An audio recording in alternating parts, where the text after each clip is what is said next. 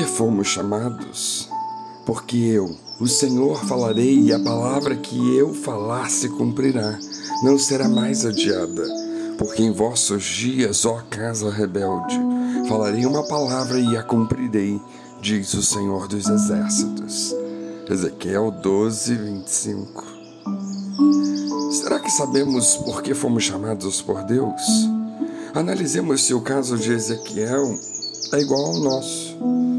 O Senhor já tinha usado outros, entre eles Amós, Miqueias, Isaías e Jeremias para anunciar a Israel e Judá o seu pecado e falar do cativeiro. Porém, Ezequiel foi levantado já após a primeira e a segunda deportação para a Babilônia. A primeira deportação foi no reinado de Joaquim. Nesse tempo, Daniel e seus amigos foram levados.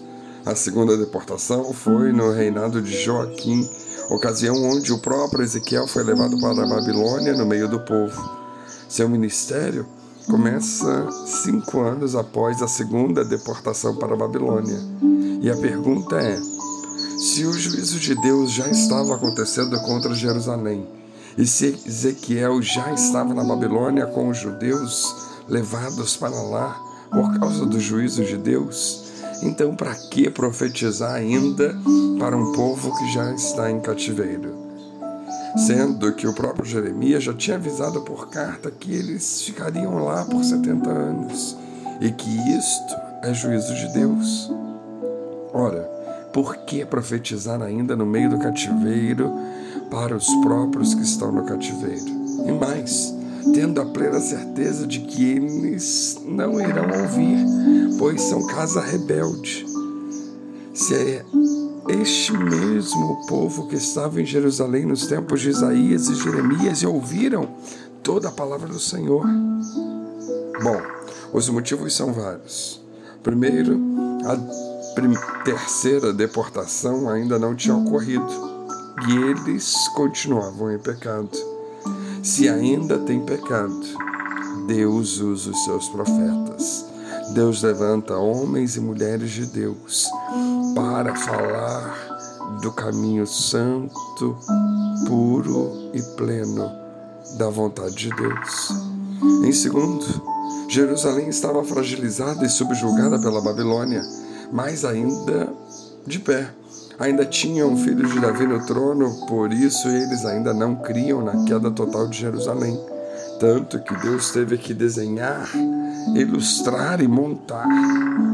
E se ainda tem credulidade, gente só não crê na palavra por causa de título ou cargo, aí Deus usa profetas para trazer à tona, para tirar as vendas dos olhos e perceberem o que Deus quer estar fazendo. Em terceiro, porque a liderança não se arrependeu, não sentiu ainda o peso do juízo do Senhor. Bom, meus irmãos, enquanto houver corruptos na liderança, ladrões do púlpito, pastores inúteis, que não apacentam nada além de si mesmos, Deus irá usar os seus profetas para trazer a verdade, para elucidar a palavra verdadeira aos corações. Em quarto, porque ainda muitos falsos profetas profetizavam falsamente, levando o povo para longe do Senhor.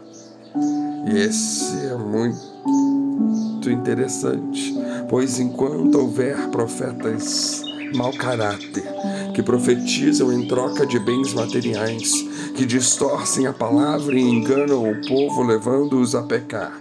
Deus irá usar os seus profetas verdadeiros para trazer à tona a verdade, para mostrar a realidade do Deus vivo, verdadeiro, santo e justo. Se preparem, falsos profetas.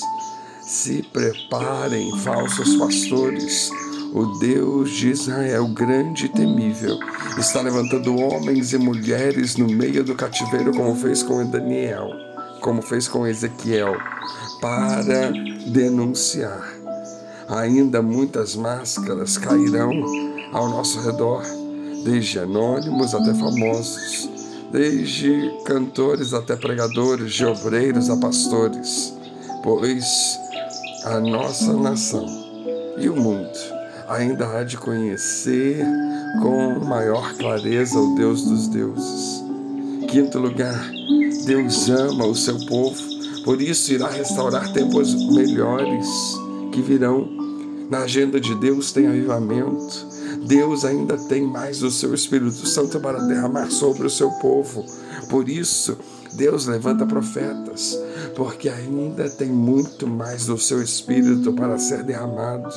Ainda tem um grande avivamento vindo, a começar por nós.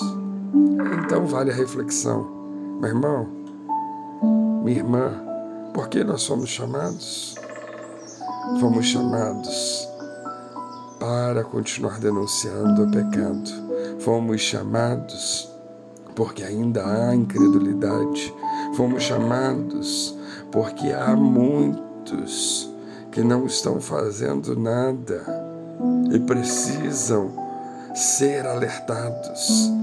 Fomos chamados porque tem muitos falsos enganando o povo de Deus e nós precisamos alertá-los.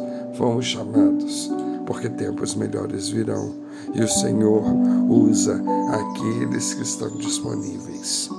Que Deus nos abençoe.